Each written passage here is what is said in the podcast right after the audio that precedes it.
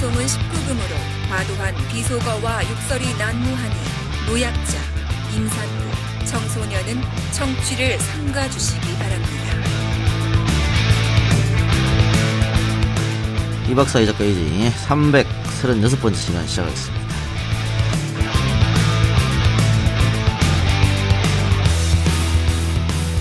네, 오늘도 조금 특별한 시간을 가질 텐데요.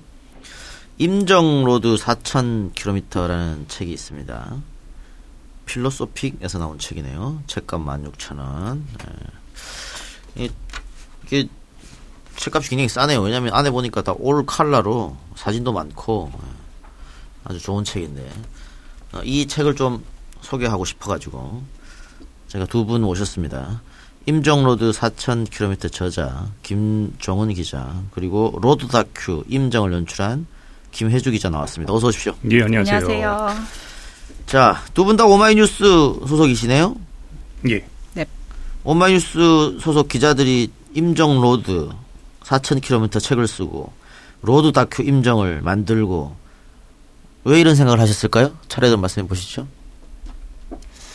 대한민국 100주년이라 예. 아 뭔가 좀 특별한 일을 하고 싶었어요. 예. 작년에 예. 특히 작년에 북한에서 평창 올림픽 기간에 막 예. 이렇게 북한 선수들 내려오는 거 보면서 예. 아 우리도 뭔가 의미 있는 일을 예. 청년 기자로 좀 하고 싶었다 음. 이런 게 시작이었어요. 네. 우리 김혜주 기자는 네, 저도 20대 청년으로서 어, 대한민국이 어떻게 탄생했는지 궁금했고요. 그래서 선배랑 2인 1조로 늘 다니다 보니까 예. 선배가 같이 가자는 제안에 제가 덥석 물었죠. 어 이렇게 힘든 여정이 될 줄 몰랐을 텐데 네, 알았다면 안 했을 텐데 모르고 덥석 물었죠. 저 우리 김혜주 기자는 20대라고 하셨고 네. 우리 김종 기자는 연세가 어떻게 돼요? 아 저 30대입니다. 30대. 네. 어, 20대, 30대 젊은 청년분이신데 특히 우리 김혜주 기자는 그 우리 독립 운동의 역사라든가 이런 부분에 잘 몰랐을 것 같은데 네, 잘 몰랐어요. 예. 언제부터 관심을 갖기 시작했어요? 저는 이 임정 프로젝트가 제일 하면서. 컸던 것 같아요. 아, 네, 준비하면서 음, 네, 이런 우리 역사가 있었고 네. 뿌듯했겠네요. 하고 다 하고 나서 그쵸. 지금 이제 1년이 지났거든요. 예. 그러고 나니까 확실히 뿌듯한 게 더 느껴지더라고요. 김종훈 기자도 이 독립운동 역사에 원래부터 관심이 있었습니까? 전 관심 있었는데 EJ 들으면서 많이 꿈을 키웠습니다. 어, 정석. 그래요. 본인이 여기 나올 줄 생각도 못했겠지. 아 그럼요. 영광으로 알고 있습니다. 예. 사실은 저희도 그 임정 로드는 아니고 이런 비슷한 기획을 한 적이 있었어요. 약산 선생의 다큐를 한번 만들어 보려고 선발대까지 그때 돈으로 한, 이, 한 3천만 원 써서 보내, 보내서 인터뷰도 하고 사람들 동선도 다 그려놓고 했는데 제가 바빠서 못 갔어 실패. 그랬던 기억이 나는데 그- 그만큼 이게 계획하고 실천한다는 게 어려운 건데 두 분은 그렇게 했다는 것에 대해서 박수를 좀 보내드리고 그 임종로도 4,000km 말 그대로 4,000km를 우리 김 기자 발로 떴을 거 아니에요. 예. 같이 다녔습니다. 두 분이 같이 네. 어, 네 엄밀히 명이서. 따지면 네 명이서 같이 다닌 건데 예, 같이 예. 다녔습니다. 얼마나 걸렸습니까? 딱 여기서 출발해서 다시 턴에서 온 날까지 정확하게 20박 21일 21일. 다녀왔습니다. 20박 21일 네. 회사에다가 뭐라고 하고 갔어요? 어, 회사에서 보내준 거죠. 네, 보내는 거를 허락받은 거죠. 어. 네, 보내달라고 요청을 오랜 시간 했고, 어. 네, 결국에는 허락을 받아서 어, 갔습니다. 그런데 뭐 책도 오마이에서 안 나오고 필로소피에서 나오고 뭡니까 이거 오마이에서 나와야지. 아, 로드 다큐는 오마이로 나왔어요. 로드 다큐 누가 본다고? 아, 아, 꽤 봤어요. 아, 그게 맞습니까? 그래 어디서 볼 수 있어요? 로드 다큐 임정? 네, 유튜브에 로드 다큐 임정이라고 치시면 음. 1편부터 6편까지가 15분 이내로고요. 어, 오마이뉴스 TV에 나왔네요. 네네. 예. 그리고 7편 같은 경우에는 좀 종합편 같은 거예요. 특별 특별편으로 예. 해가지고 1 시간짜리로 예. 만들었습니다. 1편 조회수가 지금 16,598회인데 네, 자 이제 방송 나가고 과연 얼마나 더 늘어날지 아. 기대, 기대를 한번 해봅시다. 기대합니다. 예. 좋은 작품이니까 마- 많은 분들 감상을 좀 해보실 바라고 20박 21일 갔다 온 동안 그래서 어쨌든 오마이에서 다 월급도 주고 했겠네요. 그냥 그대로. 그렇죠. 그때 정식적으로는 어쨌든 네. 그 다큐를 만든다는 목적으로 해서 갔기 때문에 승인을 받아서 간 거고 근데 이제 그 전과 후에는 다 이제 개인적으로 갔다 왔죠. 이제 사전 취재며 그 뒤에 이제 보충 취재 이런 것들은 개인적으로 좀 갔다 온 부분들이 꽤 길죠. 아 오히려 개인적으로 갔다 온 부분이 더 길고 훨씬 길죠. 네. 그래요. 일단 갔다 와서 어떤 점이 가기 전하고 달랐습니까? 느낌이라든가 뭐. 갔다 와서 제가 제일 많이 간 곳이 현충원이에요. 음, 가기 전에는 효창원을 제일 많이 갔는데 갔다 오고 나니까 현충원을 가장 많이 가게 되더라고요. 음, 그냥 우리가 직접 중국에서 만났던 인물들이 실제로 현충원에 잠들어 있고 그리고 그 인물들 옆에 친일파들이 같이 잠들어 있는 게 그 먹먹한 현실들이 직접 가서 막 보게 되더라고요. 그리고 더 알리고 싶어지고. 음. 그래서 제 스스로 제 아이디를 저는 애국 청년이라고 바꿨어요. 애국 청년이 변이지 아닙니까? 애국 기자로. 애국 청년 기자로 바꿨는데 아 그만큼 좀 그렇게 좀 살고 싶어지더라고요. 음. 효창 아 현충원에 독립운동가와 친일파가 같이 묻혀 있다. 그 부분이 네. 너무 안타까워서 자주 들렸다. 예, 오늘 김혜주 기자는 음, 변한 거라고는 그냥 올해 더 많이 느껴요. 대한민국 작년에는 사실 99주년이라 잘 못 느꼈는데 네. 올해는 확실히 몰랐던 것들이 보이니까 음. 지금 이제 뭐 이슈가 되고 있는 인물들 뭐 이런 것들이 보여서 더 더 공부하고 싶다는 마음이 더 커졌어요, 예. 사실은. 오마이는 더 언제. 들어가셨어요? 2017년 1월에 입사했어요. 2017 1월에. 네. 그럼 오마이에 들어가기 전에 네. 그이 보수 우파들이 주장하는 어 이 우리 지금 임정 100주년이라고 얘기하는데 네.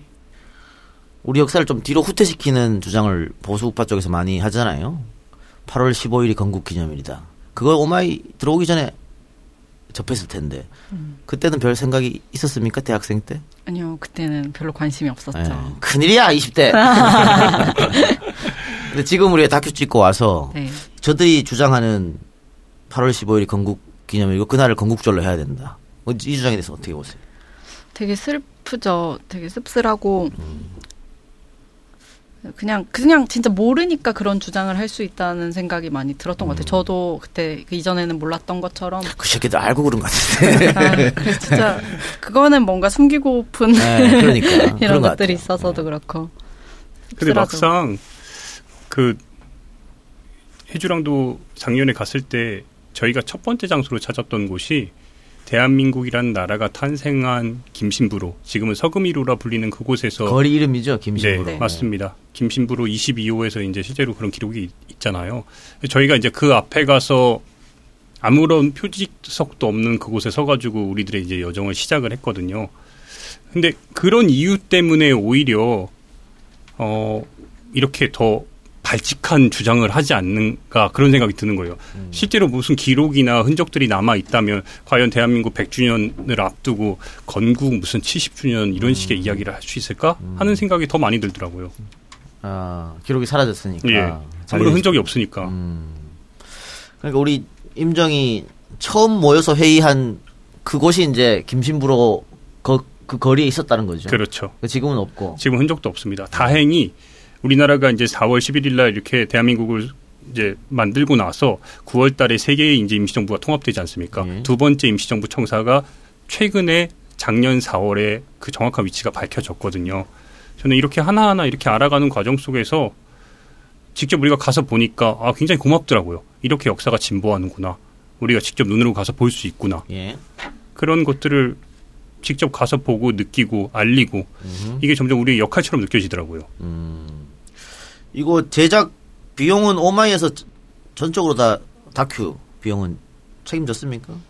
아니요, 저희가 언론재단에서 아, 기획 취재를 그래. 공모했죠. 그럼 선정이 그렇지. 돼서 선정이 돼서 예. 그 돈으로 다녔습니다. 그래도 일정 부분 10% 그쵸? 10%? 일정 부분. 아, 오 대표 너무 너무 간장이 작아. 팍팍 지원해야지. 그런데 본인들 또 개인적 그 사비도 들었을 것 같은데 아까 그 이 개인적으로도 왔다 갔다 하셨다가 하니까 순수하게 저 책만 쓰는데 저는 개인적으로는 말해도 돼요? 뭐를 들지 못해. 한700 정도 썼습니다. 어, 700만 원. 음. 사전 답사와 그 후에 이제 취재 추가 취재 때문에 얼마나 팔렸어요? 책. 많이 팔렸습니다. 그래도 선전했어요. 3세까지 나와서 어우, 3세 찍었으면 됐지. 뭐 요즘에 2세 찍기가 어려워요. 3세 네. 찍으면. 뭐 어떤데 1세를 뭐, 뭐 500건씩 이렇게 찍은 거 1,600권 아. 네, 참. 네. 아, 이거 3세 찍었으면 됐네. 성공했네. 예. EJ 나가고 4세 찍기를 봐. 아, 이게 그 3세 찍었다고 하면은 뭐 인세 가지고도 그 자기가 쓴 돈 복구가 안 됐겠네요. 안 됐습니다. 아. 그리고 다음 취재까지도 준비를 하고 있어서 어, 다음 취재는 어떻게 또 여기 필로소피랑 같이 합니까? 예 어. 나랑 할래요? 난 많이 줄게 인세. 이미 계약을 해서 자, 참 줄을 못 서. 뭐 어떻게 또 방법 없이 뭐. 그래. 네 다음 작품 이야기는 이따가 우리가 예. 어떤 작품을 준비하는지 한번 예, 들어보 들어보기로 하고 자 김혜주 기자는 그뭐 오마이뉴스에 뭐 어떻게 취재 편집 어떤 기자로 들어간 거예요? 네, 영상. 아 원래 취재, 영상 편집. 영상 이었어요. 네, 영상 어. 취재로 들어왔어요. 그래서 이제 이 영상팀에 합류하게 된 거군요. 그쵸. 네. 그 갔던 때가 아까 보니까 반팔 티셔츠 입고 있던데 네. 여름이었습니까? 엄청 더웠어요. 작년 이맘때 6월, 아, 6월 중순? 네, 다녀왔는데요. 네. 그때 엄청 더웠죠. 비도 오고 음. 그래가지고 습하고 그리고 지역마다 또 날씨 차이가 있는데 더운 지역 가면 정말 어우 숨이 턱턱 막혔죠. 음, 그러니까 더울 때 다큐 찍는 게 추울 때보다 더 힘들어요. 네. 네. 비 오면 장비도 너무 먹통이 되고 그래서 어려웠어요. 누구예요? 저희, 저희- 통역 네. 아, 통역 하시는 분. 네. 음, 그래요. 중국말이 해야 되니까 직, 직접 이렇게 찾아뵙고 있네. 지금 카메라 든 사람이 이제 김 기자고. 어 아니요 한 분 카메라는 그때 이, 지금 이 장면에선 저는 조명을 들고 있었고요. 네. 너무 어두워가지고 네. 그래서 카메라를 든 선배가 한 분 더 계세요. 어, 제일 힘든 점은 더위였어요 그때 나 가면서. 사실은 좀 장비를 들고 이동하는 거그 그렇지. 더위 예. 이런 게 좀 힘들었죠. 장비 관리 막 이런 게. 차량은 어떻게 대여 안에 다 걸어 다녔어요? 뭐, 네, 거의 걸어 다니고, 대중교통으로 많이 다녔어요. 아, 힘들었겠네요. 네. 왜냐하면 이 프로젝트 임정 자체의 목적이 많은 청년들이 실제로 좀 갔으면 좋겠다는 생각으로 아, 준비를 했어요. 우리 따라 같이 우리 네. 길을 따라와라. 그래서. 네. 어. 그래서 실제로 대중교통으로 100% 저희가 다 이용을 했고 음, 책에도 영상에도 최대한 그 대중교통의 모습을 다 보여주려고 노력을 했어요. 음, 그래서 실제로 따라와라. 음. 그 결과가 올해 어떻게 이어졌는지는 좀 더 지켜봐야죠. 안 따라갔을 것 같아요. 그 어땠어요? 그 음식이나 숙소 이런 것도 괜찮았어요? 그게 뭐 여기서 다 예약을 일괄하고 가진 않았을 거 아니에요? 그랬나? 어, 숙소, 처음 숙소 네. 정도만 하고 그렇죠. 갔던 예. 것 같아요. 그냥 이동이 저희가 날짜 변동이 조금 있다 보니까 아. 변수가 생겨서, 그래서 그냥 다니면서 어. 계속 호텔이나 뭐 이런 숙소를 예약하고, 그래서 그냥 식당은 뭐 보이는 데 갔죠. 괜찮았어요. 저는 저도 그 대도시 말고 조그만한 도시 중국에서 한 일주일 있었는데 한국 식당도 없고 네. 와 미치겠더라. 3일 지나니까 그 뭐그 냄새와 그거 뭐 아. 너무 너무 견디기 어려웠어요. 중국 음식이 안 맞고 이래서. 네. 그래서 더 힘들었던 것 같아요. 더운데 음. 막 에너지는 엄청 써야 되는데 네. 막 음식도 좀 안 맞기도 맞고. 하고 그래요. 좀 힘들었죠. 그 이번에 김 기자가 김 기자가 새로 만든다는 작품 그 그때도 따라갑니까? 아 아쉽게도 그때는 못 가게 됐어요. 어. 혼자 가요? 네, 혼자 갑니다. 네, 고생하시겠네요. 알겠습니다. 자, 그럼 자세한 얘기, 임정로드 네. 4,000km 자세한 얘기는 광고 듣고 와서 계속하겠습니다. 박지희 씨, 내가 요즘 코어 매일 먹는데 너무너무 좋아요. 왜 좋은 거죠? 코어업의 아홉 가지 기능성 원료가 활력을 충전해주거든요. 게다가 매일매일 먹어야 하는 활성 비타민 B군, 비타민 C, 비타민 E, 아연, 비오틴까지 다 한 번에 섭취할 수 있는 종합 건강 기능 식품이에요. 와, 마카도 들어가네요? 네, 코어업에는 페루산 마카도 아주 풍부하게 들어가 있어요. 박지희 씨도 매일매일 먹어요? 네, 당연하죠. 다들 코어업, 코어업 하잖아요. 오창석, 박지희가 추천하는 코어업, 2 플러스 1 행사 진행 중! 포털에 코어업 검색하세요.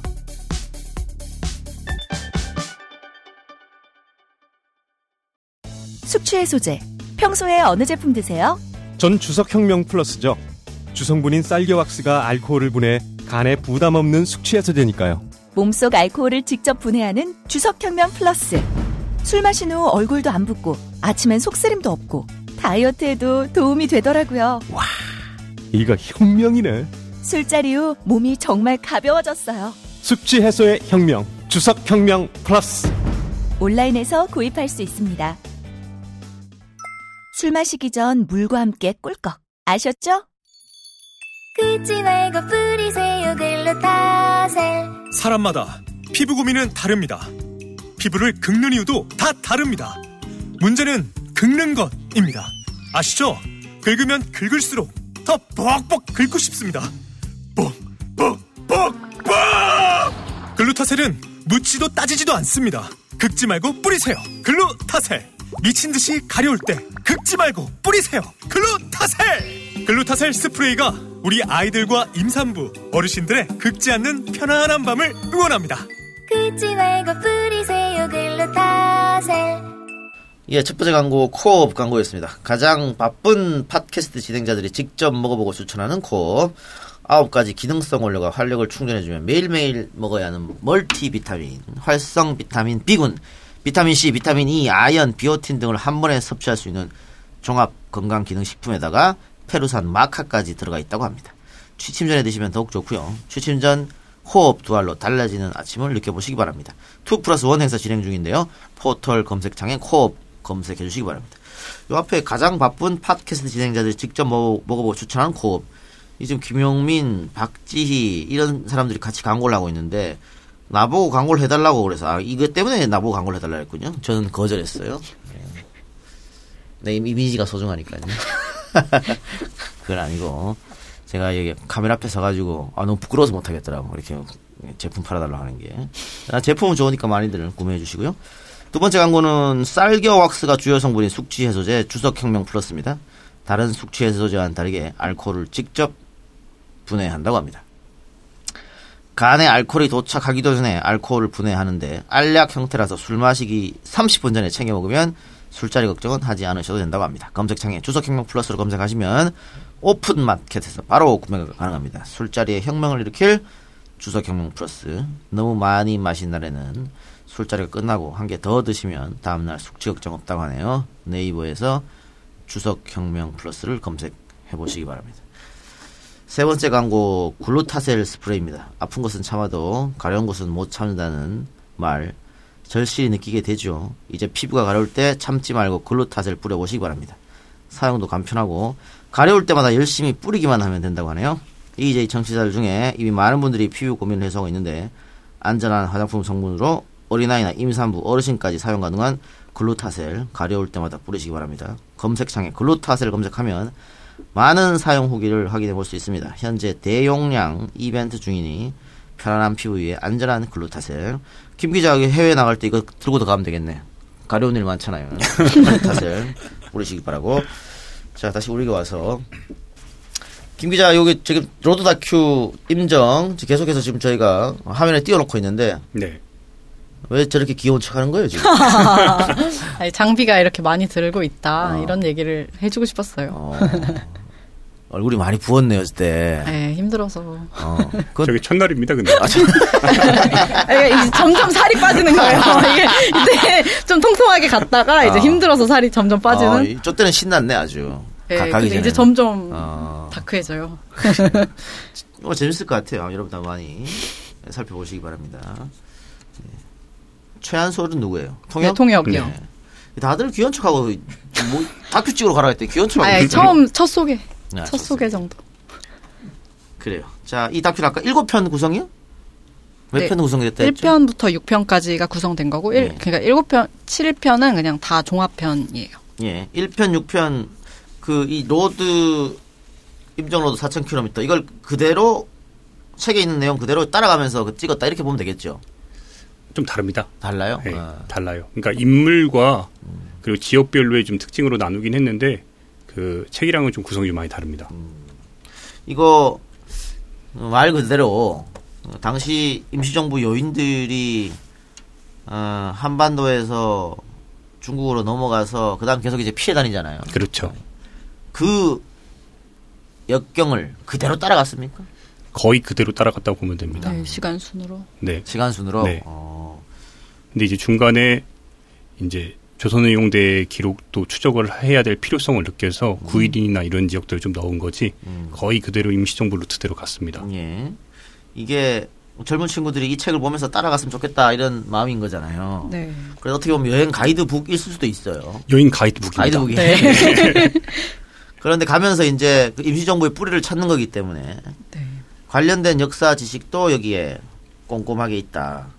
근데 뭐 이 책 보면서 저도 이렇게 한번 해봤습니다라는 이야기 들어본 적 있습니까 혹시? 네. 적지 않습니다. 어 적지 않아요? 특히 요즘에 인스타에 어 그 책 들고 인증샷 찍는 친구들이 그래도 있습니다. 어허. 그 친구들은 뭐라고 해요? 한번 갔다 왔더니 어떤 느낌이 들었다. 만나자고 하던데요. 어.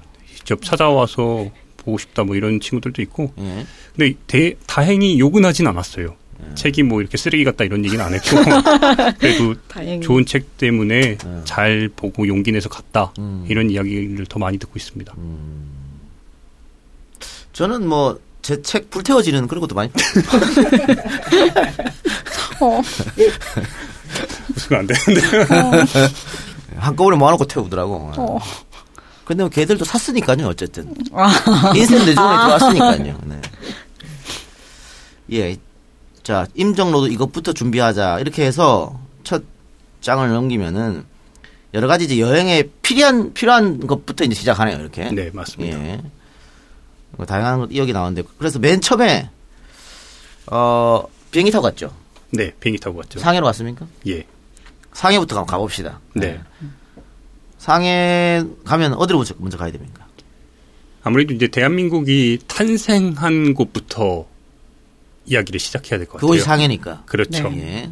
그래서 이제 1919년 3.1 혁명 이후에 이제 국민들의 의지가 모아져서 이제 중국에 있던 여러 애국지사들이 뜻을 모아서 상하이 그 김신부로에서 대한민국을 만들었고 저희도 그 출발점이었어요. 음. 그곳에서 출발을 했고 바로 이어서 다행인 점은 상하이에서만 12번 임시정부로 옮겼지만 첫 번째 청사와 두 번째 청사가 5분 거리입니다. 음. 그래서 그곳을 다 둘러보고 첫 번째 청사, 두 번째 청사 보고 그리고 이제 당시에 애국지사들이 모일 수 있도록 커뮤니티를 만드는데 크게 일조한 예관 신규식 선생의 집도 바로 근방이라 다 다녀왔고요. 음.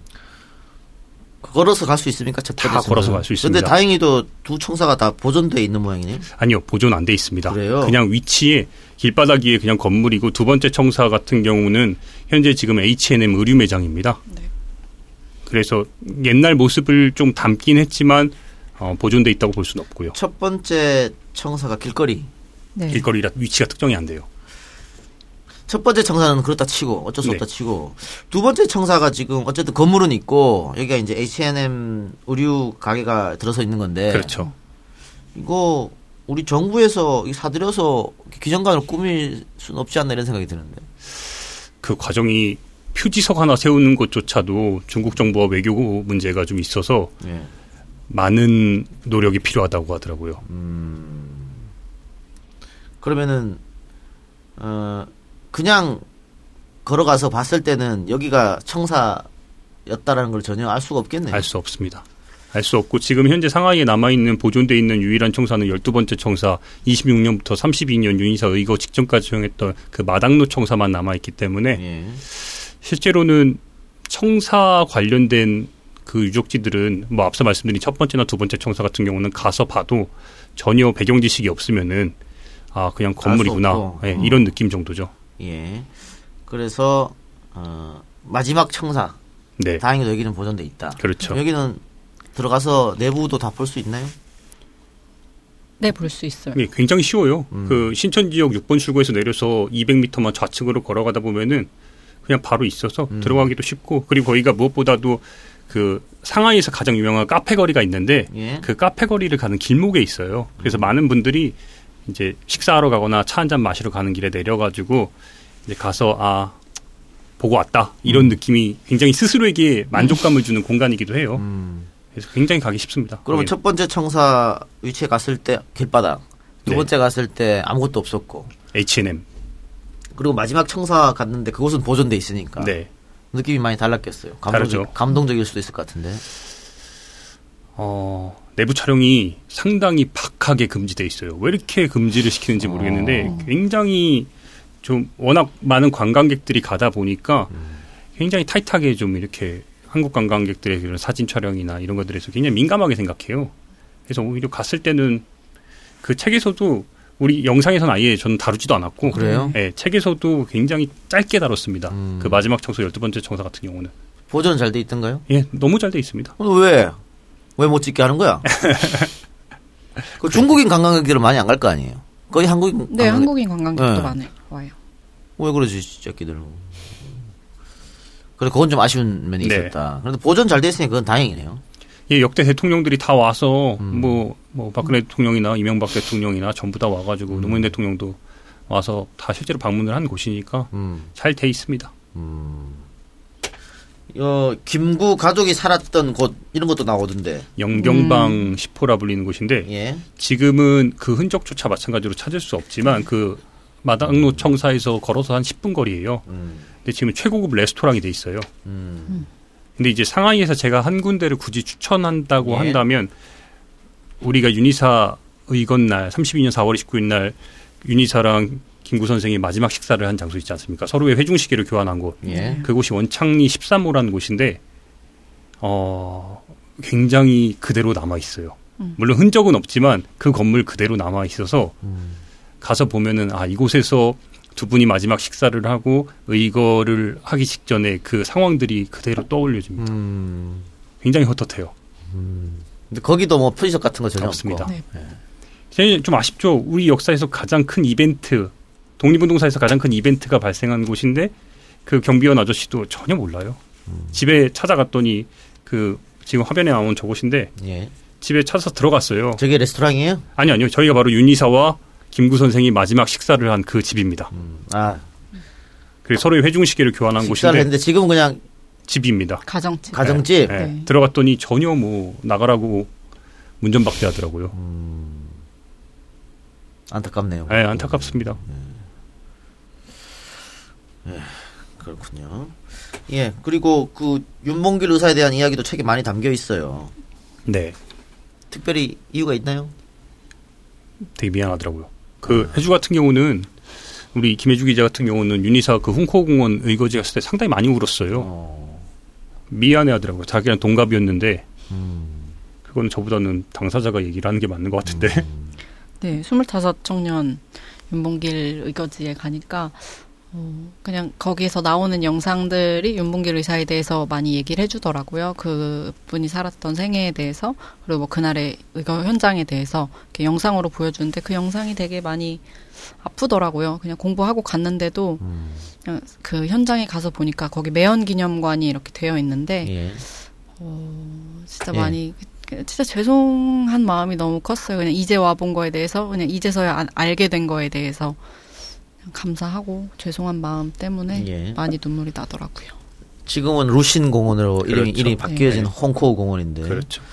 그 한자로 또 한글로 이렇게 다 상세하게 표지판도 있고 네. 네. 가면 기념관에서 영상도 틀어주고 그렇죠. 네. 그럼 굉장히 중국 측에서도 관리를 잘 하고 있다는 생각이 드네요. 아, 네, 공을 상당히 많이 들였어요. 잘해요. 그리고 저곳에 가면은 많은 실제로 중국의 어르신들이 그 윤희사 관련된 기록들을 다 잘 자세히 알고 있고 네.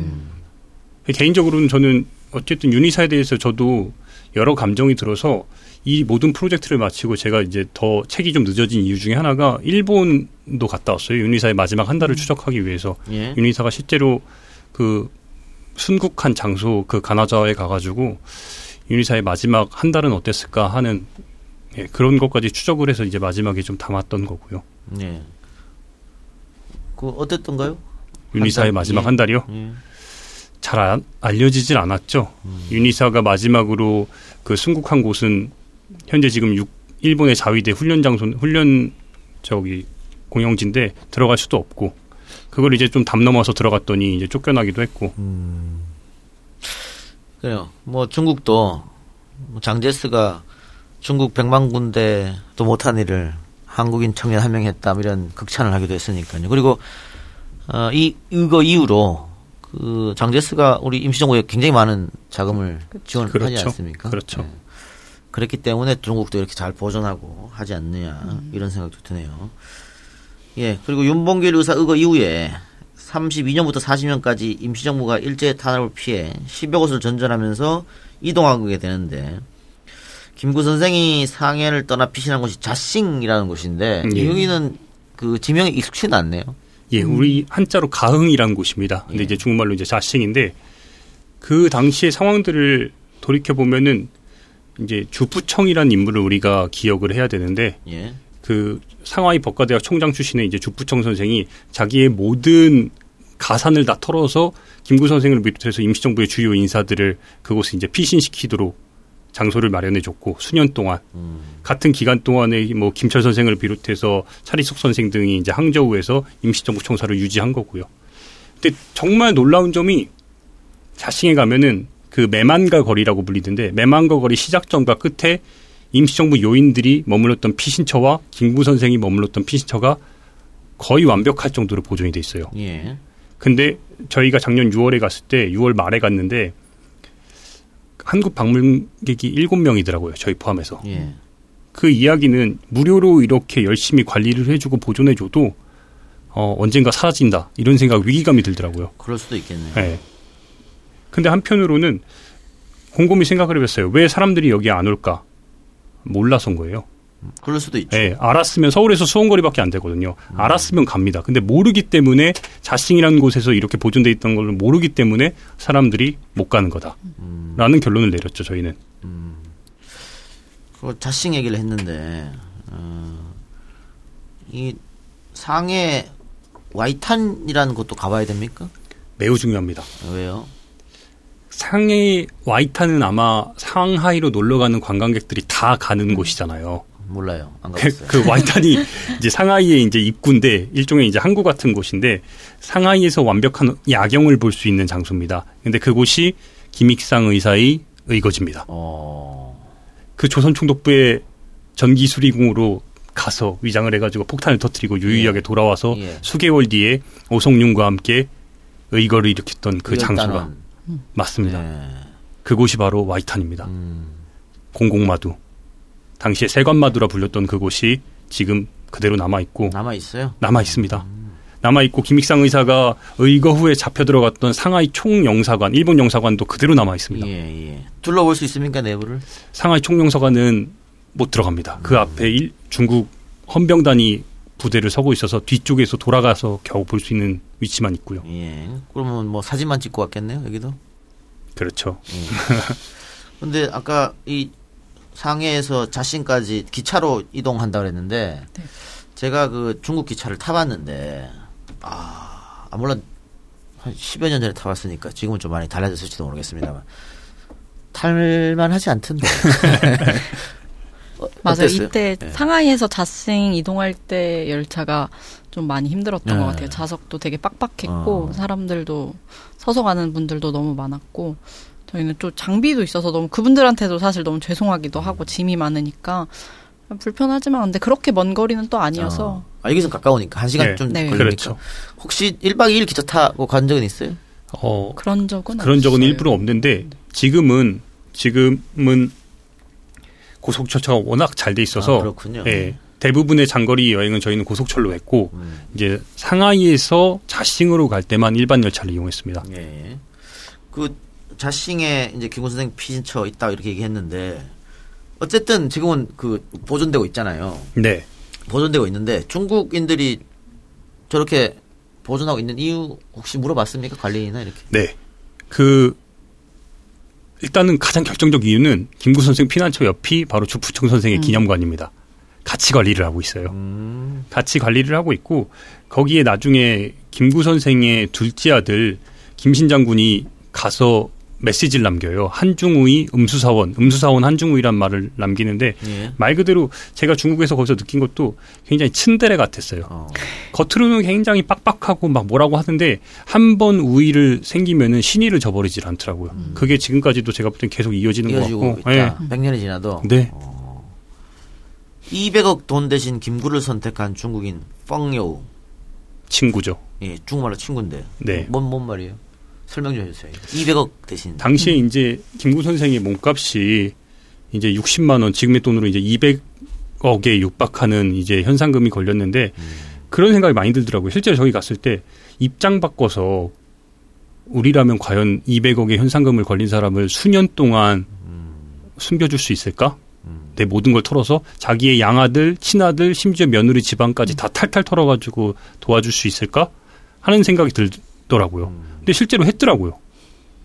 그 피신처는 정말 뭐 우리가 영화에서 보듯이 뭐 위로를 만들었다든가 뭐 그렇게 돼 있나요 혹시? 그 정도까지는 아닌데 네. 침대 밑에 실제로 지하로 내려갈 수 있게 해가지고 어허. 당시 이제 주아이바오 주해보 선생으로 알려진 그 처녀 뱃사공으로 알려진 분과 실제 생활을 했던 그 공간들이 예. 배랑 다 그대로 보존이 돼 있더라고요. 어. 정말로 미로 같은 곳을 이렇게 통과해서 항상 침대 밑에 비상구가 있어서 사다리를 타고 내려가서 일제의 감시망이 들어오면은 배를 타고 선상 생활을 하고 뭐 이래서 붉은 고추나 검은 적삼이 걸려 있으면 그 위험 신호를 판단을 하고 그런 것들이 다 그대로 남아 있습니다.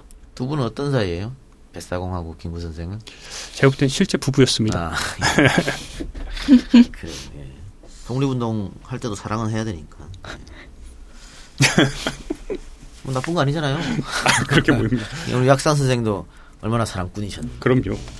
근데 실제로 자신에서 저렇게 생활하고 나서 음. 김구 선생이 난징에서 고물상 행사를 할 때 주아이바오를 난징까지 실제로 불러오게 해서 또다시 그 회청교란 곳에서 같이 생활을 했으니까요. 음. 그만큼 제가 볼땐좀 애틋함도 있었던 것 같아요. 예.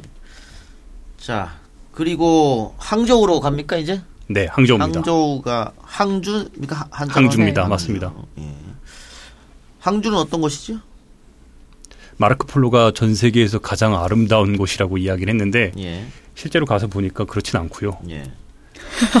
서우가 있어서 아름답다고 아침, 점심, 저녁으로 다른 풍경이라고 하는데 서우에 갔더니 덥고 사람이 많더라고요. 음, 그리고 쓰레기도 많고. 쓰레기 많고. 예. 근데 이제 항저우 청사 네. 그곳이 네. 서우로 가는 길에 있습니다. 예. 그래서 굉장히 가기가 좋아요. 어. 위치도 좋고 보존도 상당히 잘 돼 있고 그리고 이 항저우 청사 같은 경우는 우리나라 임시정부와 관련된 유적지 중에 유일하게 중국에서 관리하는 국가관리 시절 항저우 시- 청사? 네 오. 굉장히 보존이 잘 돼 있어요. 예.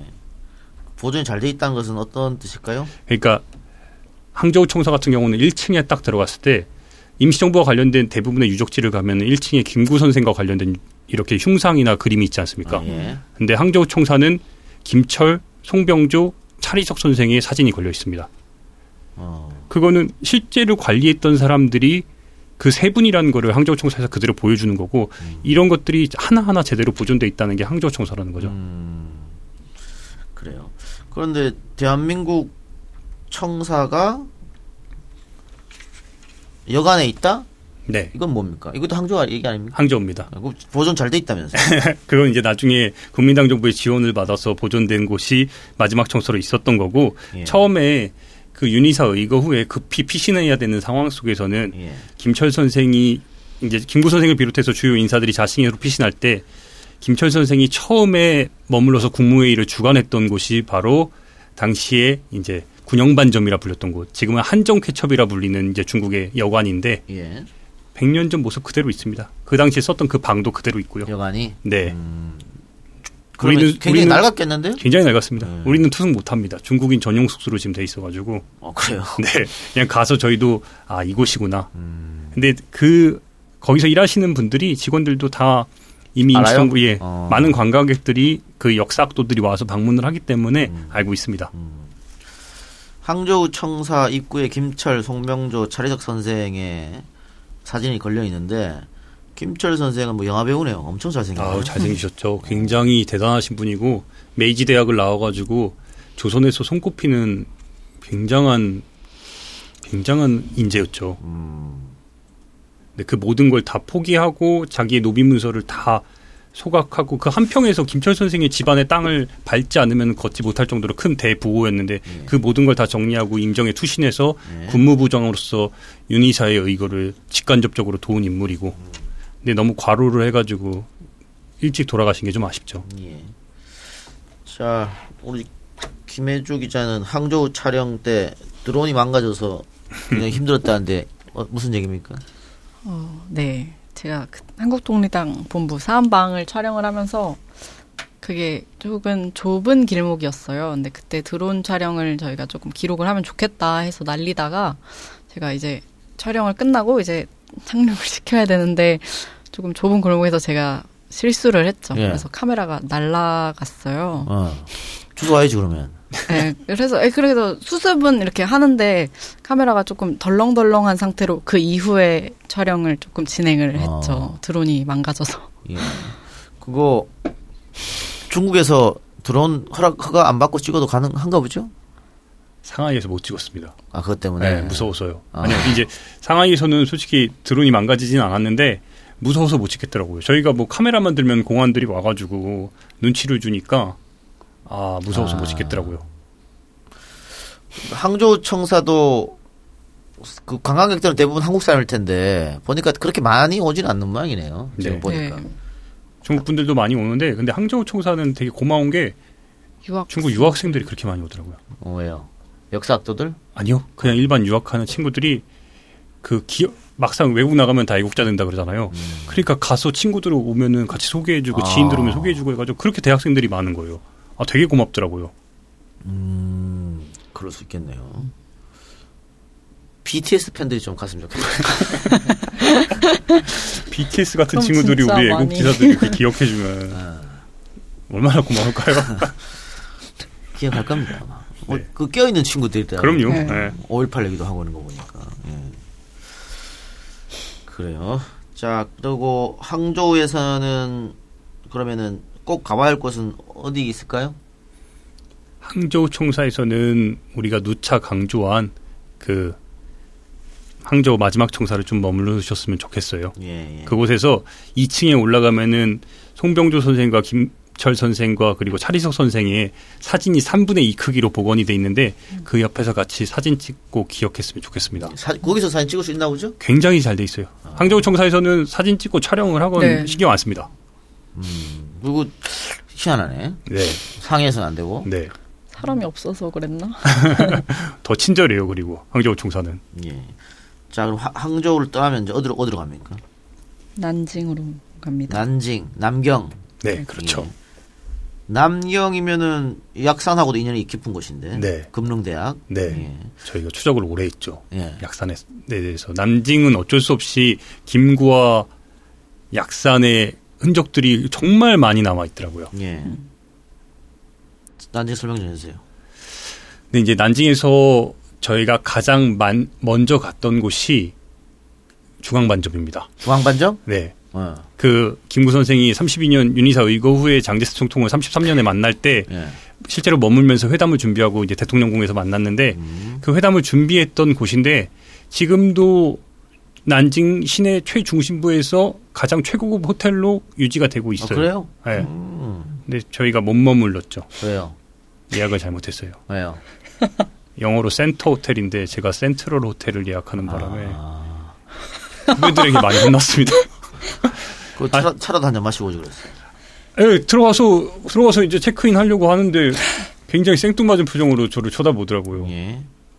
예, 니네들 뭐냐 하는 식으로 쳐다보는데 금릉대학도 가봤습니까? 금능대학 갔습니다. 예. 그 약산의 흔적은 없겠죠. 없죠. 없지. 없는데 이제 약산이 수확한 곳, 나중에 이제 민족혁명당이 만들어진 곳 다 실제로 확인을 하고 왔죠. 예. 그런데 여기 난징에 그 보니까 리지샹 위안소가 있다고 하던데 여기도 굉장히 중요한 곳인 것 같아요. 꼭 들려봐야 할 것 같은데. 너무 너무 중요합니다. 해주가 굉장히 많이 울었어요. 예. 정말 많이 울었어요. 뭐 촬영하러 보냈더니 울고. 계속 울더라고요. 아, 그러게요. 아, 예. 이것도 미안했습니까? 아, 네. 너무 죄송했죠. 예, 근데 여기서는 많이 속상했어요. 그냥 음. 한국에서는 좀 소녀상 하나도 되게 어렵게 세웠는데 예. 과거에 여기서 보존도 너무 잘해놨고 아 그러면 진짜- 저쪽에도 소원상 같은 뭐 그게 세워져 있어요 동상 같은 네, 게 박영심 할머니 동상이 있어요. 네. 네.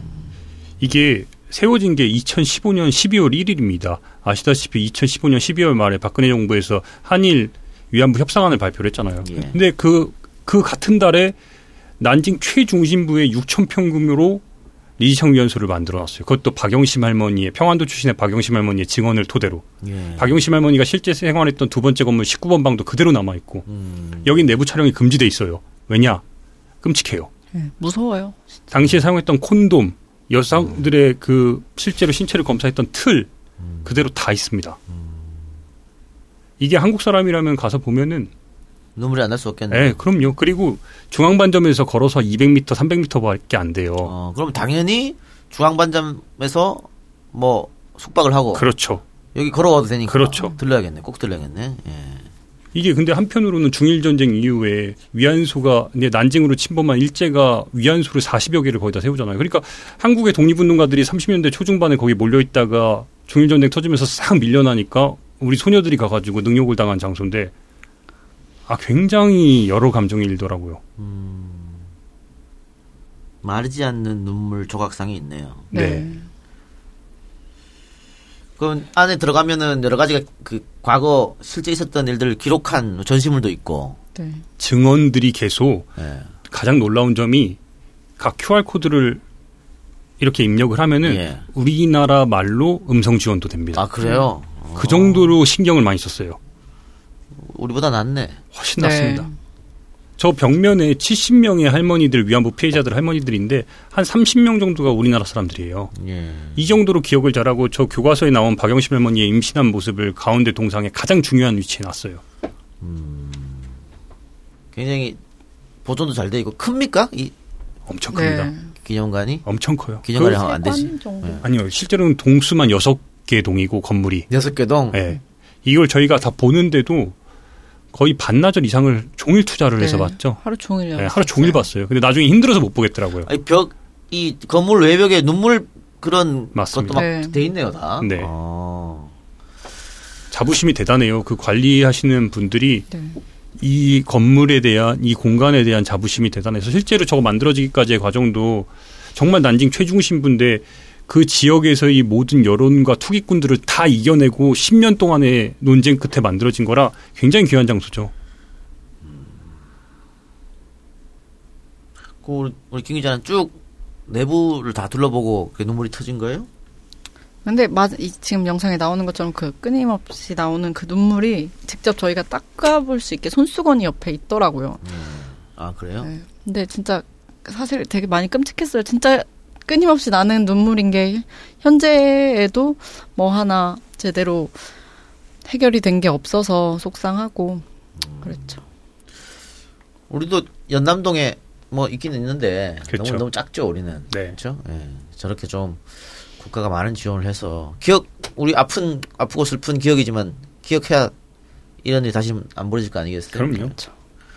알겠습니다. 당연히 거기 한번 들려봐야 되고 회 청교는 뭐예요?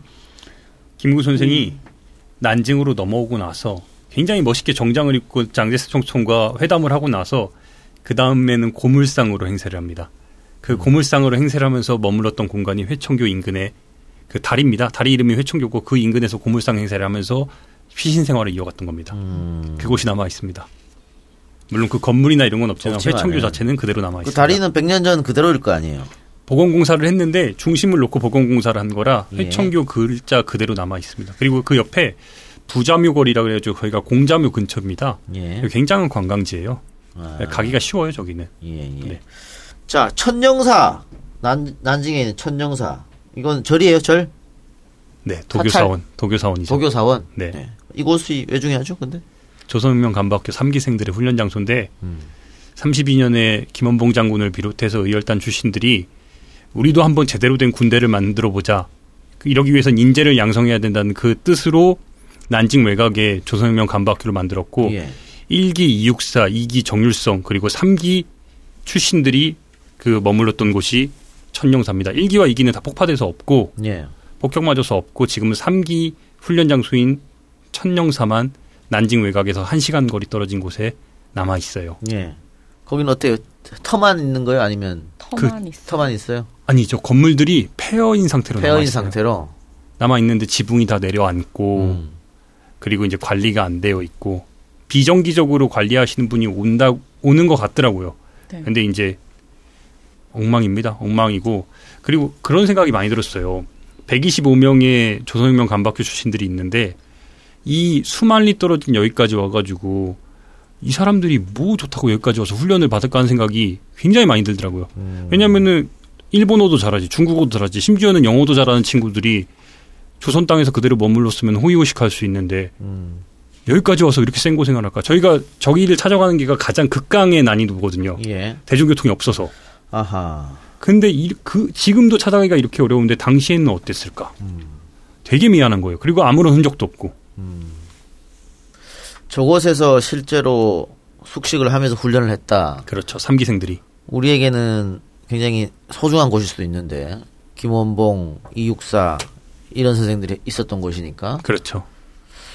근데 지금은 폐허로 그냥 방치돼 있다. 네. 안타깝네요. 네. 심지어 들어가는 입구도 없어가지고 음. 정말 말도 안 되는 소록길을 겨우 찾고 찾아서 정말 예 들어갔어요. 저기 저 위치에 있다는 걸 어떻게 알았어요? 그 이전에 방문하신 예전에 방문한 사람들이 좀 있었고 네. 그리고 아시다시피 DJ 이후에 노무현 대통령 때 해외 유적지를 음. 찾으려는 노력들이 독립기념관 중심으로 해서 있었습니다. 예. 그래서 해외 유적지 탐방 사이트가 실제로 국외사적지 유적 탐방 사이트가 있고 거기에 기본 자료들이 주소와 함께 등재돼 있습니다. 예. 근데 이제 업데이트가 제대로 안 돼가지고 어 실제로 가서 보면은 주소가 다르고 지도가 다른 곳이 태반입니다. 알겠습니다. 자, 그러면 어, 이제 창사로 가봐야죠. 창사는 마지막 임정이 있었던 곳입니까? 아닙니다. 거기는 어. 충칭이고 여기는 중간 기착지. 아, 마지막은 언제 가요, 그러면? 마지막은 아직도 멀었습니다. 아직 멀었어요? 창사, 광저우, 류저우, 치장, 충칭입니다. 아이고, 멀었네요. 광고 듣고 와서 계속 합시다. 이게 무슨 일이지? 로션 하나 바꿨을 뿐인데 내 얼굴이 어떻게 된 거야? 오빠, 얼굴이 왜 이래? 지야, 도대체 뭘 했길래 얼굴이 이렇게 환하고 탱탱해진 거야? 헤이브로 맨즈 브라운 올인원으로 로션 하나만 바꿨는데 얼굴이 엄청 환해지고 피부결도 좋아졌어. 잠깐, 그거 이름이 뭐라고? 로션 하나로 내 얼굴에 환한 마법이 시작된다. 헤이브로 맨즈 브라운 올인원 로션. 지금 포털에서 헤이브로를 검색하세요.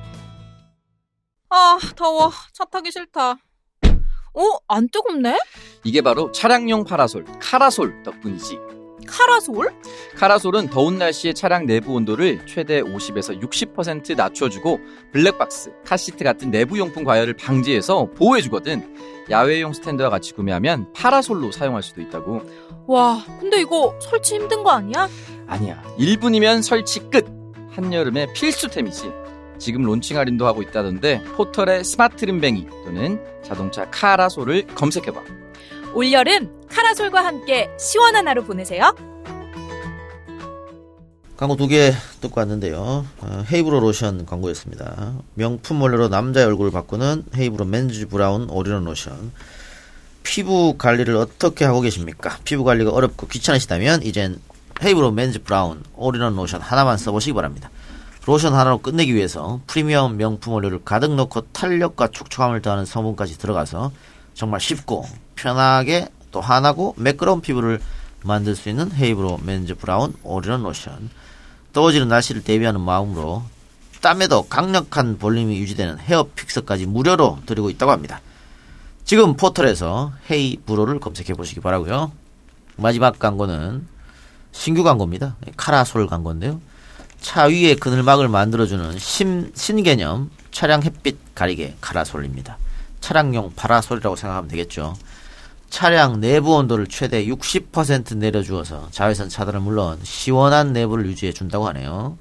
스탠드를 연결하면 야외 텐트, 타프 대용으로 사용 가능하여 그늘이 없는 공원, 낚시터 등 어디서나 간편하게 설치 후 야외 활동을 쾌적하게 즐길 수 있습니다. 설치도 개인차가 있겠습니다만 1분 내외로 간편하게 할 수 있다고 하네요. 무더운 여름철 뜨거운 차량에 타면 불쾌 지수가 당연히 높아지겠죠. 뿐만 아니라 내비게이션, 카시트 등 소중한 차량 내부 용품이 망가질까 걱정하는 분들에겐 최고의 솔루션입니다. 라이터 같은 거 넣으면 터집니다. 에어컨 가동 후 금방 차량이 시원해져 쾌적하게 운전할 수 있고 연비 절감에도 효과가 좋다고 하네요. 뜨거운 여름철 햇빛, 새똥과 꽃가루 등 이물질, 눈으로부터 소중한 차량을 보호할 수 있습니다.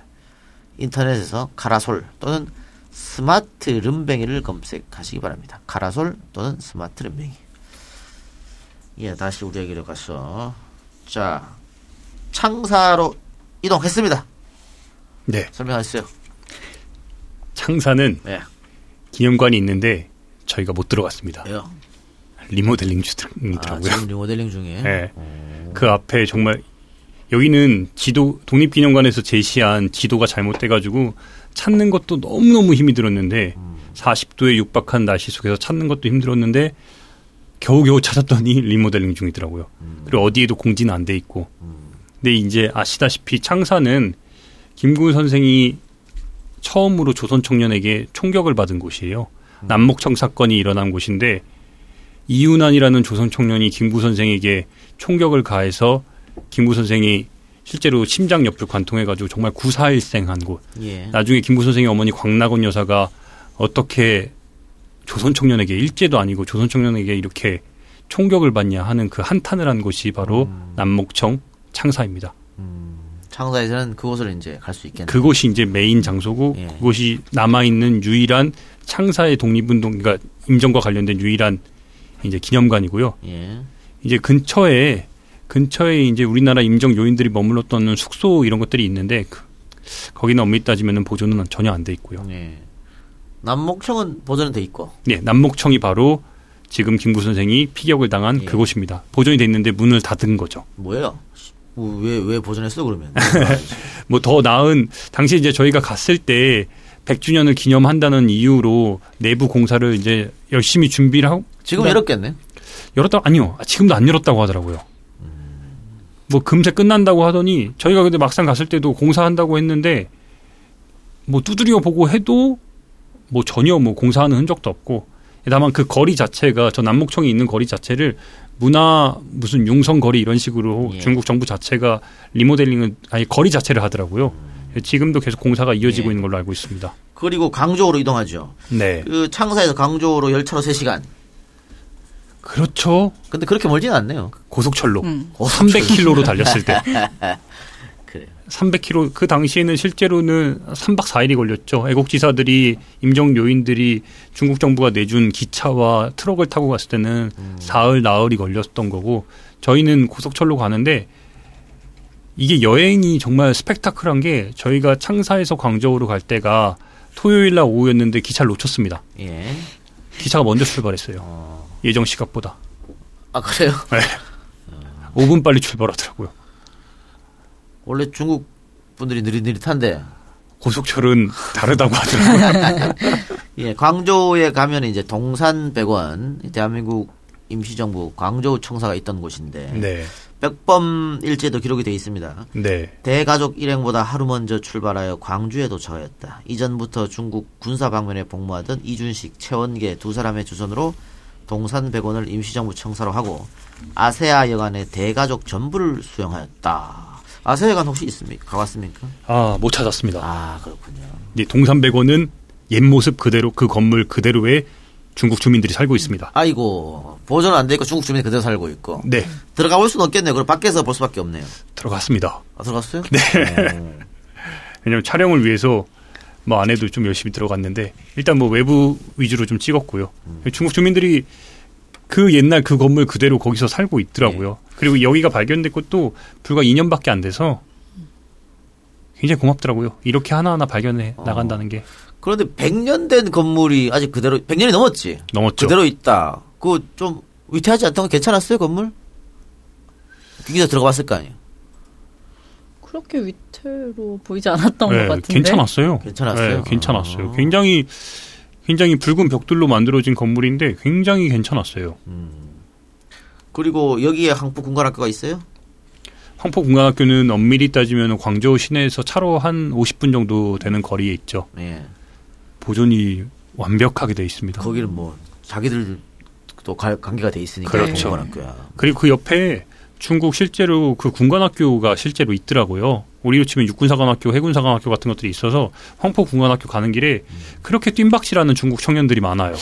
왜 체육복 입고 이제 우리로 치면 구보하는 그 육사 생도들이 그렇게 구보를 많이 합니다. 그 옆에서 그리고 중국 정부가 자기들 역사에 대한 보존과 유지를 위해서 결정적으로 이런 문화 관련된 유적지들은 공짜로 유지를 합니다. 음, 그러니까 그렇게 중국 관광객들이 많아요. 예, 예. 잘 돼 있고. 예. 자, 그리고 류저우로 거쳐서 구일인을 거쳐서 충칭까지. 네. 예. 류저우 구일인 또 충칭. 네. 여기서는 중요한 것만 설명해 주세요. 음, 다 이제 지났던 곳들이잖아요. 예. 근데 이제 류, 류조는 류조에서는 이제 정정화 여사의 장강일기라는 책을 굉장히 많이 참조를 했어요. 예. 정정화 여사가 굉장히 불안한 상황에서 자기의 심리, 그러니까 그 피신 생활을 표현을 했는데 류저우에 갔을 때 따뜻한 기후와 그리고 중국 정부의 따뜻한 환대 그 피신 와중에도 굉장히 편안함을 느꼈다고 표현한 곳이 류저우고 류저우 같은 경우는 중국의 내륙의 중국다운 모습이 제가 볼 때 가장 많이 남아 있어서 중국다운 문화를 느끼고 싶고 한국과 중국의 의리를 확인하고 싶으면은 저는 류저우를 꼭 가라고 추천해요. 도시 자체가 아름답고 그리고 실제로 거기에 우리나라 한국 광복 진선군이 활동을 했던 곳인데 중국과 우위를 맺은 그 활동 기록들이 도시 곳곳에 남아 있습니다. 류저우는 잘돼 있어요. 저 낙군사라는 곳인데 저기도 청사가 상당히 보존이 잘 돼 있습니다. 예. 그래 충청으로 그냥 갑시다. 자, 충청에 네. 가면은 이거는 마지막 임시정부 청사기 때문에 굉장히 유명한 곳이고 그렇죠. 각종 다큐 뭐 영화에서도 등장했고 그렇죠. 최근에 대통령도 방문한 곳 아니에요? 그렇죠. 예. 2017년 12월에 방문했습니다.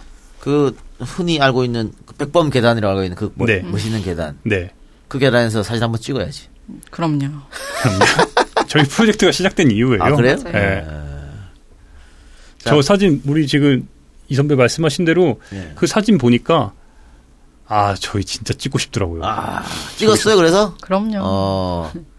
저 계단 다 그대로 유지되고 있고 아 이거 저도 한번 가서 찍고 싶네요. 멋있죠. 저곳에 서면은 정말 여러 감정이 일더라고요. 저기서 안 울었어요? 저 때는 어떤 표정을 지어야 할지 모르겠더라고요. 참, 뭐, 좋은 마음도 있었지만, 그때 당시에 뭐, 김구 선생님의 그런 씁쓸한 마음들, 그냥, 진짜 뭐, 아, 내가 어떤, 내가 행복한 표정으로 이곳에서 사진을 찍을 수 있을까? 그냥 좀 여러 감정이 진짜 일었어요. 저 사진 때문에 이 프로젝트가 시작됐다 그랬는데 좀 왜 그런 거예요?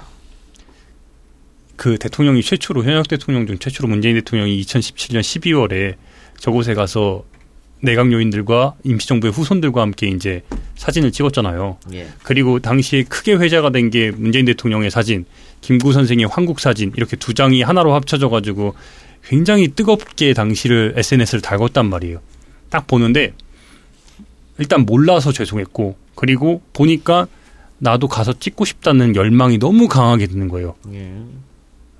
그러다가 실제로 품고 있었죠. 그래서 제 다이어리에 그 당시에 사진을 넣어가지고 다녔어요. 저는 넣어가지고 다니면서 아 언젠가 내가 가리라 그 생각을 했고 그 기회가 생각보다 쉽게 오더라고요. 문재인 정부에 들어서니까 이런 기획안을 내놔도 정부가 뽑아주더라고요. 선배들이 다 그 얘기했어요. 옛날 같으면 너 이거 안 된다. 택도 없다. 다들 제가 이런 기획안 냈을 때 후배들이 아예 안 될 거라 그랬어요. 근데 되더라고요. 가자고 제가 막상 처음에 넣을 때 애들한테 야 이런 거 할 거야 그랬더니 다들 그래 해요 하던지 말던지 이런 느낌인데 막상 되고 보니까 애들이 뜨악했죠. 그래요. 그래도 충칭 임시정부 청사는 이 장준하 선생이 찾아간 곳이잖아요. 맞습니다. 45년에 어, 일본군을 탈출해가지고 그렇죠. 그 먼 거리를 걸어서 걸어서 그렇죠. 지금 뭐 두 사람 편안하게 저 기차 타고 이동했습니다. 근데 이게 시간상으로는 뭐 짧긴 하지만 중국에서 기차를 타기 위해서는 아시겠지만 공항 간다는 느낌으로 가야 돼요. 실제로 너무너무 준비할 게 많고 짐 검사, 티켓 교환 이런 것들이 한 2시간 정도 걸려요.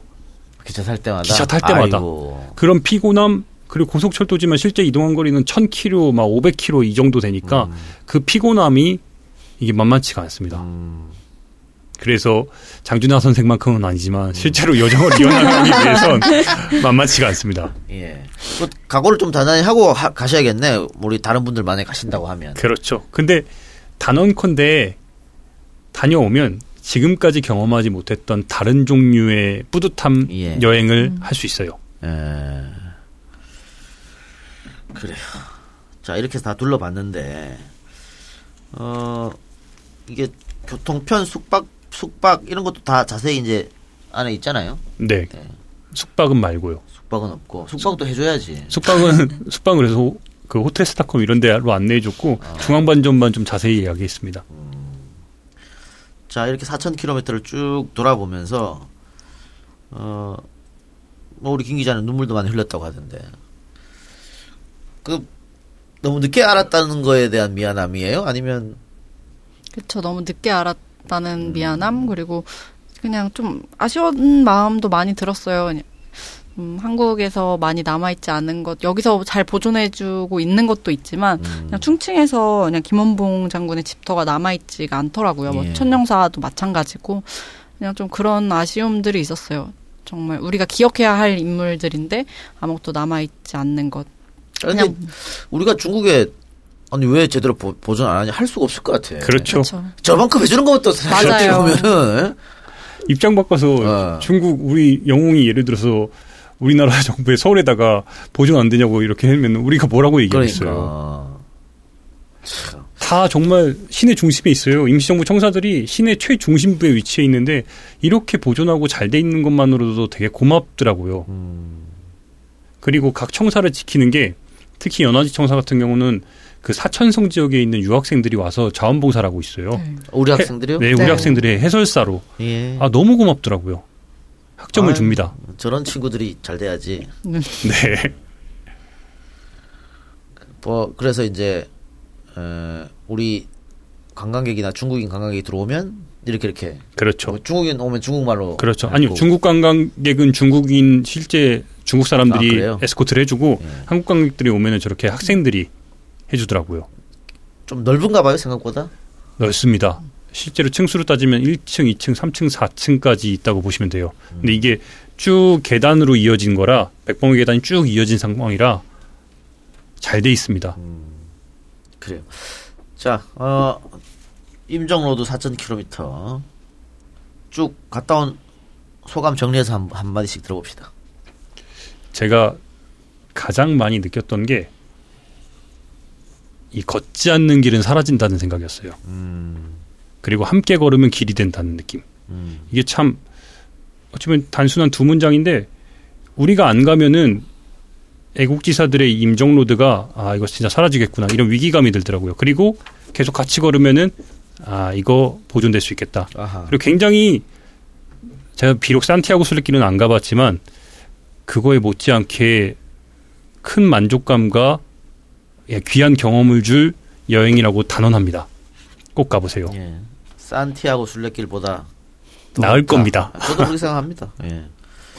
훨씬 더 의미 있지 않을까 그런 생각 들고. 네, 김 기자는 저도 다른 사람들이 진짜 꼭 가봤으면 좋겠다라고 느꼈던 게 그냥 생 너무 저희가 너무 어렵다 어렵다라고만 얘기했던 것 같은데 근데 진짜 그 이상의 것을 얻었던 것 같아요 준비하는 과정부터 뭐 저희가 다니면서 뭐 곳곳에서 겪었던 에피소드들 뭐 회청교에서 김구 선생님께 백화 이렇게 아, 국화꽃을 드린 거 이런 것들이 하나하나 진짜 기억이 나고 그래서 기억하기 위해서는 진짜 직접 경험해 봐야 하더라고요. 그래서 다른 사람들도 꼭 한 번씩은 가봤으면 좋겠다 이 생각이 많이 들었습니다.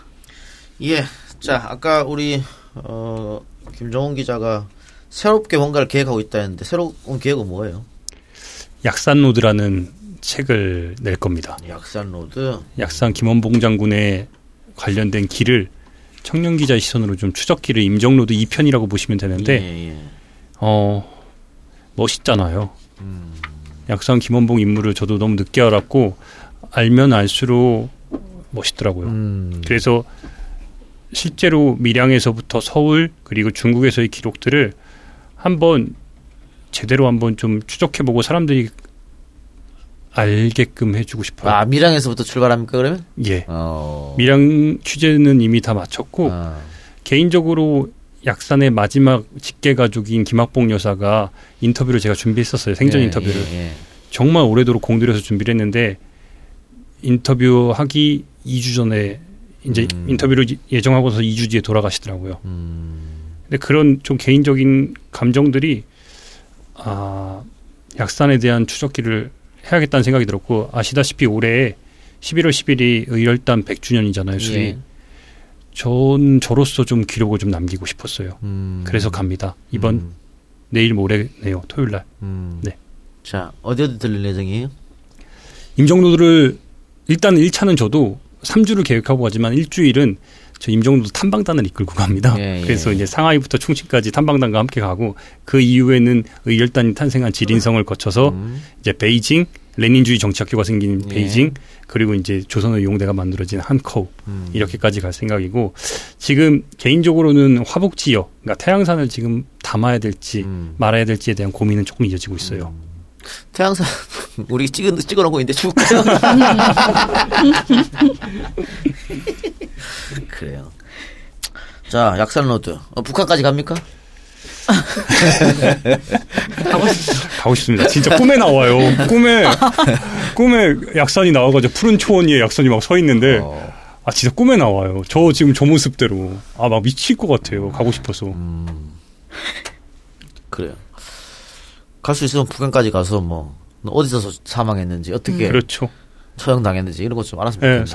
48년부터 58. 솔직히 약산이 북한에 자발적으로 갔다는 이유로 지금 막 서운 관련해서 여러 가지 설왕설래가 있잖아요. 근데 제대로 된 기록도 하나 없고 연구도 없고 약산이 어디서 사망했는지도 우리는 다 모르고 정말 알고 싶어요. 이번에는 그러면 책만 네. 네. 아마 그 우리 임정 로드라는 다큐가 많이 안 봐가지고 사람들이 한 10만 명씩 봤으면은 그러니까요. 아, 그러게요. 아, 그럼 보내줬을 제가 텐데. 마지막까지 해주랑 솔직히 고민했어요. 어, 야, 씨. 저도 혼자가- 계속 저를 데려가 달라. 회사에 얘기를 싫다. 했는데. 아 쉽네요. 네. 하여튼 이번에는 다큐는 불발됐고 네. 휴가로 가는 겁니다. 아 휴가에서 네. 그 지금 임정로 그 탐방단 이후에 개인적인 취재라서 음. 좀 사전 답사의 개념도 좀 있고 그래서 휴가로 탐방 탐방단은 몇 명 가요? 탐방단은 한 10명 조금 넘게 갑니다. 어. 네. 저- 다들 젊은 친구들입니까? 아닙니다. 평균 연령 이제 환갑에 육박하고 어휴. 예, 쉽지 않은데 실제로 6월 초에 이 시간을 내서 휴가를 내서 가는 분들이 청년들은 솔직히 어렵더라고요. 근데 8월 달에도 가니까 탐방단은 어떻게 꾸려졌어요 그러면? 오마이뉴스에서 꾸렸습니다. 어 꾸렸는데 연세 많으신 분들이 이렇게 주로 이제 많이 신청을 해주시더라고요. 예 조심히 다녀오시기 바랍니다. 네, 안전 최우선으로. 그러니까 아까 보니까는 쉽지 않더라고요. 네. 왔다 갔다 하는 장소들이. 네. 그 우리 김혜주 기자는 젊은 기자로서 요즘 청년들이 역사 의식은 어떻다고 생각해요? 어, 근데 요즘은 또 많이 바뀌었다라고 또 느끼는 음. 게 촛불을 음. 경험을 해봤기 때문에 진짜 많이 알아야지 하지 않을까 생각하고 있거든요. 음, 저희가 겪은 뭐 세월호부터 음. 촛불을 겪으면서 우리가 관심이 없으면 이런 일을 겪는구나. 이렇게 몸으로 몸소 체험했다고 생각해요. 예. 그러니까 그분들의 희생이 있었기 때문에 지금 우리가 이렇게 다양하게 부도 누리고 즐길 거 즐기고 그렇죠. 예, 생활하지 않나 그런 생각이 듭니다. 임정로드 4,000km 저 거- 광고하세요 지금 많이 잘하고 뭐 저는 뭐 진심 다해서 일단 만들었고 청년들이 각자 위치에서 애국지사들과 자신들만의 독립운동을 전 이어가고 있다고 생각해요. 특히 막 그래피티하는 청년들을 제가 최근에 계속 만난 적이 있는데 이 친구들이 그래피티를 통해서 독립운동가들을 기억하고 기록하더라고요. 저는 각자의 위치에서 독립운동이 먼 게 아니라 애국지사들이 정말 먼 이야기가 아니라 각자의 위치에서 기록하고 기억할 수 있고 또 멋있게 표현할 수 있다고 생각해요. 전 여러분들도 저도 다 할 수 있다고 생각합니다. 음. 그리고 얼마나 많아요. 체게바라 티셔츠 말고 김원봉 티셔츠 딱 입고 다니면은 음, 빨갱이라 그러지 그러면 멋있잖아요. 아 저는 솔직히 멋있어서 좋아하는 거예요. 김익상 이사도 그렇고 김상욱 이사도 그렇고 아 이렇게 멋있는 인물들을 왜 우린 잘 모를까? 제가 EJ 들으면서 선배 막 도서관 가서 혼자 공부했다 그랬잖아요. 예.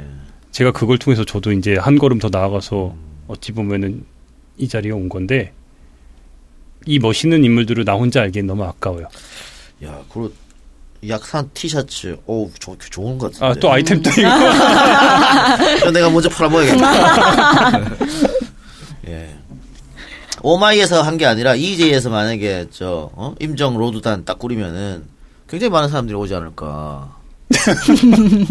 제가 오 대표가 이 방송을 꼭 듣도록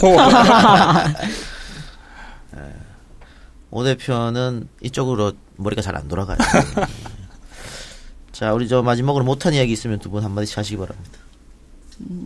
저도 많이 몰랐기 때문에 누구든 할 수 있다고 생각하거든요. 지금부터라도 진짜 지금부터라도 알아가면 되는 거고 그냥 많이 기억하는 게 우리가 할 수 있는 최선이구나라고 생각하고 저도 하고 있으니까 지금 듣는 모든 분들 할 수 있다고 얘기 드리고 싶습니다.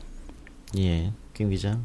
저는 해주가 말한 대로 할 수 있고 임정로도 4,000km 들고 보면은 더욱 완벽한 여행이 될 수 있습니다. 꼭 사서 보세요. 근데 저같이 이제 막 걷는 거 별로 좋아라. 고생하기 싫고. 그런데 이런 데는 가보고 싶어. 어떻게 럭셔리 여행 가능합니까? 탐방단 이번에 지금 저희가 1차로 지금 탐방단을 꾸린 건데 네. 왜 이렇게 사람이 안 보였냐? 음. 좀 비쌉니다. 어. 그래서 사람이 안 모인 거예요. 그렇군요. 좋은 데만 가는군요. 숙소가. 네, 숙소가 좋습니다. 아, 좋았어. 어, 그래도 탐방단은 버스 타고 이동하. 그러니까 기본적으로 내용들은 저희가 다 대중교통으로 이용했던 것들을 음. 물론 고속철도 당연히 도시 간의 이동은 고시- 고속철로 하고 택시나 버스를 이용했던 지하철을 이용했던 것들을 이제 버스를 버스로. 대절해서 다니기 때문에 나을 숙소도 다 4성급 이상의 좋은 데서 4성급 그렇죠. 그거야. 그래요. 그러니까 그러니까 좀 가격이 좀 셉니다. 아, 오케이, 알겠습니다. 뭐, 이, 2차 또 구성하고 혹시 이렇게. 8월에 갑니다. 8월에? 네. 어떻게 신청해요?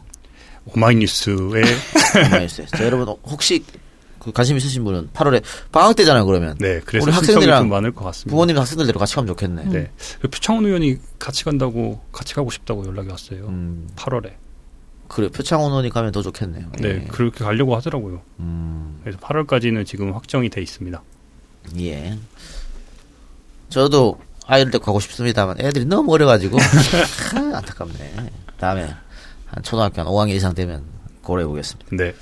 여러분들 어, 오마이뉴스 홈페이지 들어가서 2차 아직 다 완료는 안 됐죠 2차는 2차 아직 공개도 안 했습니다. 공개도 안 했어요? 네. 아 그러면 다녀오고 나서 아마 6월 말쯤부터 6월 이제 중하순 이후부터 이제 예. 공개 모집을 시작할 것 같습니다. 아 그러면 그때 가서 여러분들 지금부터 시- 생각해 두셨다가 그때 가서 여름 휴가를 그쪽으로 가보는 것도 아까 뭐 다 좋은데 럭셔리한 곳에 가서 쉰다니까 뭐, 근데 예. 어렵습니다. 요정 자체는 그건 각오하셔야 돼요.